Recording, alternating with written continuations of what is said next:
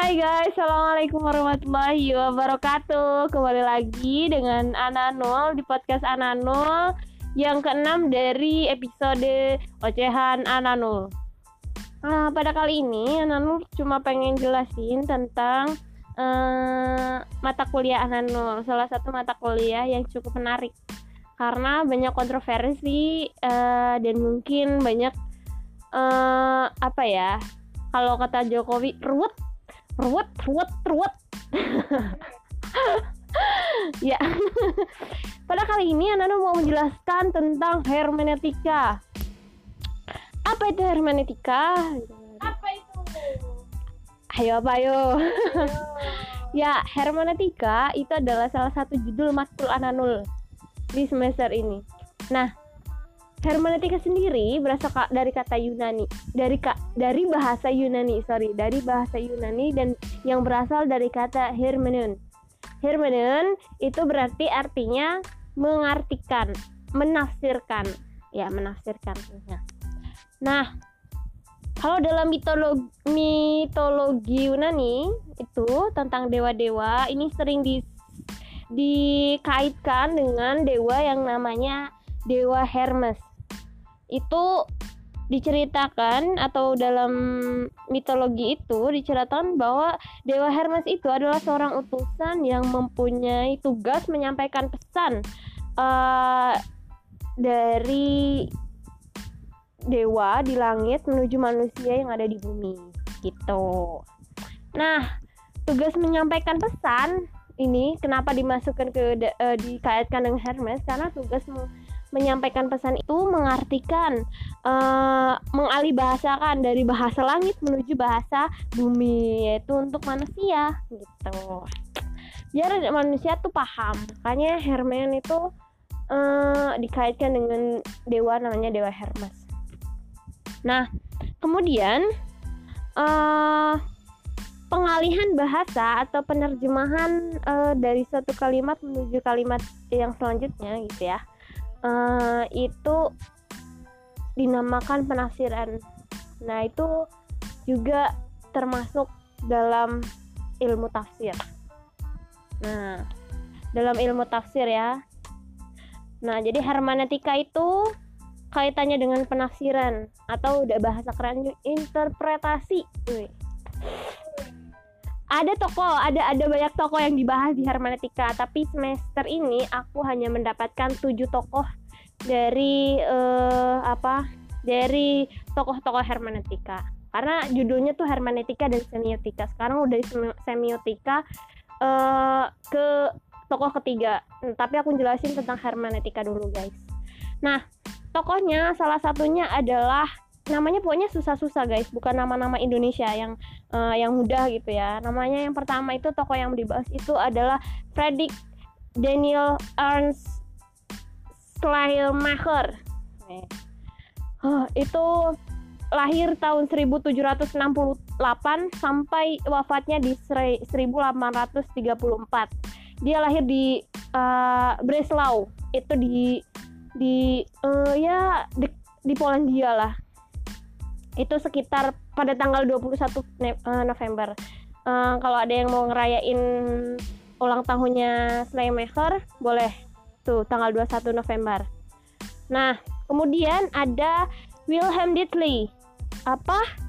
Wilhelm Dilby. Apa sih bacanya? Oh, susah banget, guys. Terus ada Hans George Gadamer. Kemudian ada George Habermas. Kemudian ada Paul Recover. Recover ya. Nah uh, kemudian kita uh, kalau ngomongin salah satu metode hermeneutika kalau misalnya kita ngomong uh, dari power recovery itu uh, itu arti misal apa ya salah satu metode hermeneutik dikemukakan oleh Paul Recover. Misalnya metode yang diperuntukkan bagi penelaahan teks seni termasuk sastra. Nah gitu guys. Jadi itulah ya hermeneutika. Nah, hmm, apalagi ya? Tugas hermeneutika. Tugas hermeneutika adalah menafsirkan makna atau pesan uh, subjektif de uh, seobjektif mungkin. Maaf guys. Jadi uh, menafsirkan makna atau pesan seobjektif seobjektif mungkin sesuai dengan yang diinginkan teks. Gitu. Seleksi atas hal-hal yang di luar teks harus selalu berada dalam petunjuk teks. Maka analisis harus selalu bergerak dari teks, bukan sebaliknya. Seperti itu, guys. Proses penafsiran selalu merupakan dialog antara teks dan penafsir. Ada empat kategori metodologis yang ditawarkan Recover, yaitu objektivasi melalui struktur distan, distansiasi melalui tulisan, distansiasi melalui dunia teks, dan apropriasi pemahaman diri. Nah, analisis hermeneutik kemudian melampaui kajian struktural demikian, bergerak lebih jauh dari kajian struktur dari kajian struktur. Analisis hermeneutik melibatkan berbagai disiplin yang relevan sehingga memungkinkan tafsir menjadi lebih luas dan dalam.